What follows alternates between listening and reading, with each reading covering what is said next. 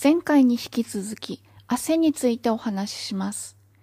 今日は夜眠っている時にパジャマを変えたくなるくらいにたくさんかいてしまう汗、寝汗についてお話しします。更年期に多い症状とも言えます。中医学では夜中に異常にたくさんかく汗を盗汗、盗む汗と書いて盗汗と呼んでいます。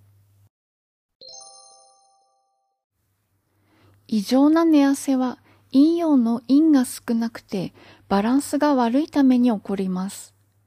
中医学では陰陽というのを考えるのですが、簡単に言うならば、私たちの体における陰陽の陰は血液や心液のことです。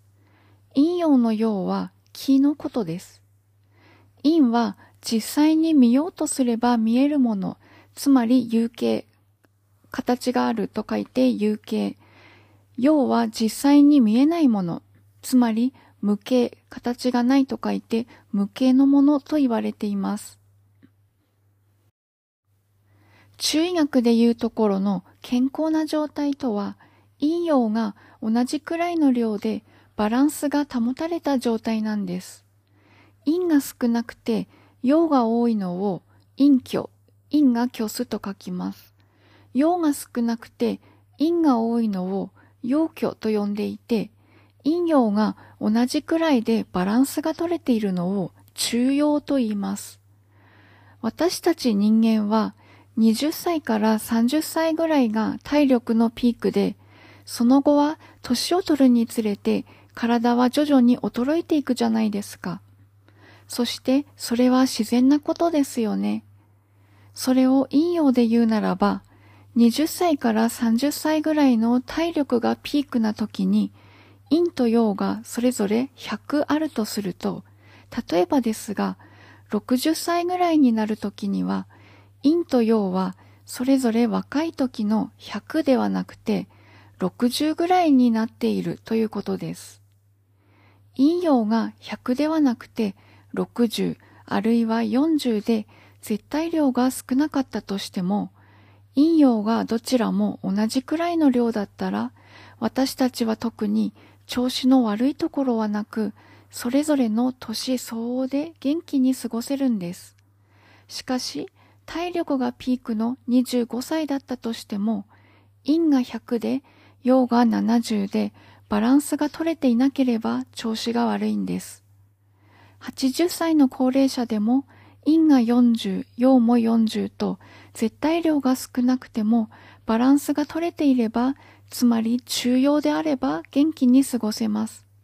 かなりざっくりとした考え方です。先ほど異常な寝汗は更年期に多い症状とお話ししましたが、更年期は陰陽のバランスが崩れがちなんです。年を取るにつれて陰陽は減少していきます。バランスを保ったまま減少していけばいいのでしょうが、どうしてもバランスが崩れてしまうことはあります。また、陰陽は一日の中でも常に動いているので、いつでも同じというわけにはいかないんです。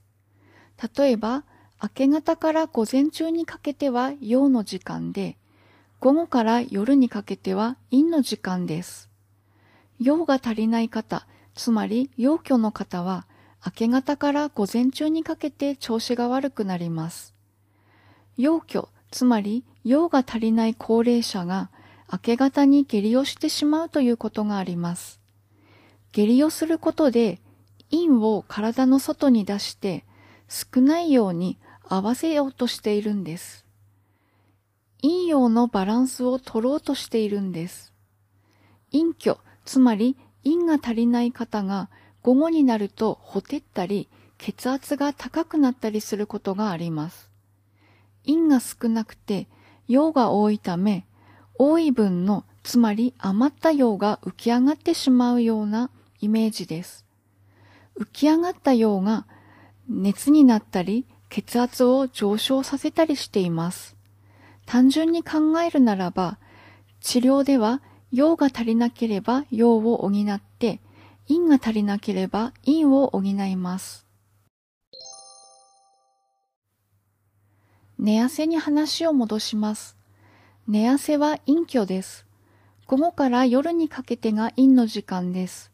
夜中の12時が一番陰が多い時間帯です。寝汗の原因は陰が少なくて陽が多いことです。多い分の余った陽が熱になっています。熱が心液を外に追い出して汗になっています。汗が出ると心液が減ってしまいます。心液は陰です。ますます陰虚になってしまいます。千葉区治療丸や六味治療丸といった漢方薬もあります。どちらも陰を補う処方です。千葉区治療丸は熱を冷ます生薬も入っています。もし何か病気がある場合は別ですが、病院に行かれて特に異常がないということであれば、漢方薬局や漢方のクリニックで相談されてみてはいかがでしょうか。陰を補う食材は、果物の梨、豆腐、白キクラゲ、人参、ほうれん草、イカ、ブリ、豚肉、チーズ、ヨーグルトなどがあります。また、すっぽんもおすすめです。すっぽんスープという缶が販売されています。缶のスープであれば臭みは感じません。小鍋にすっぽんスープを一缶そのまま入れて、ご飯一膳を入れて、1分ぐらい火を通して、おじやにしていただいてみてはいかがでしょうか。寝汗がなくても、ホットフラッシュも隠居なので、すっぽんスープはおすすめです。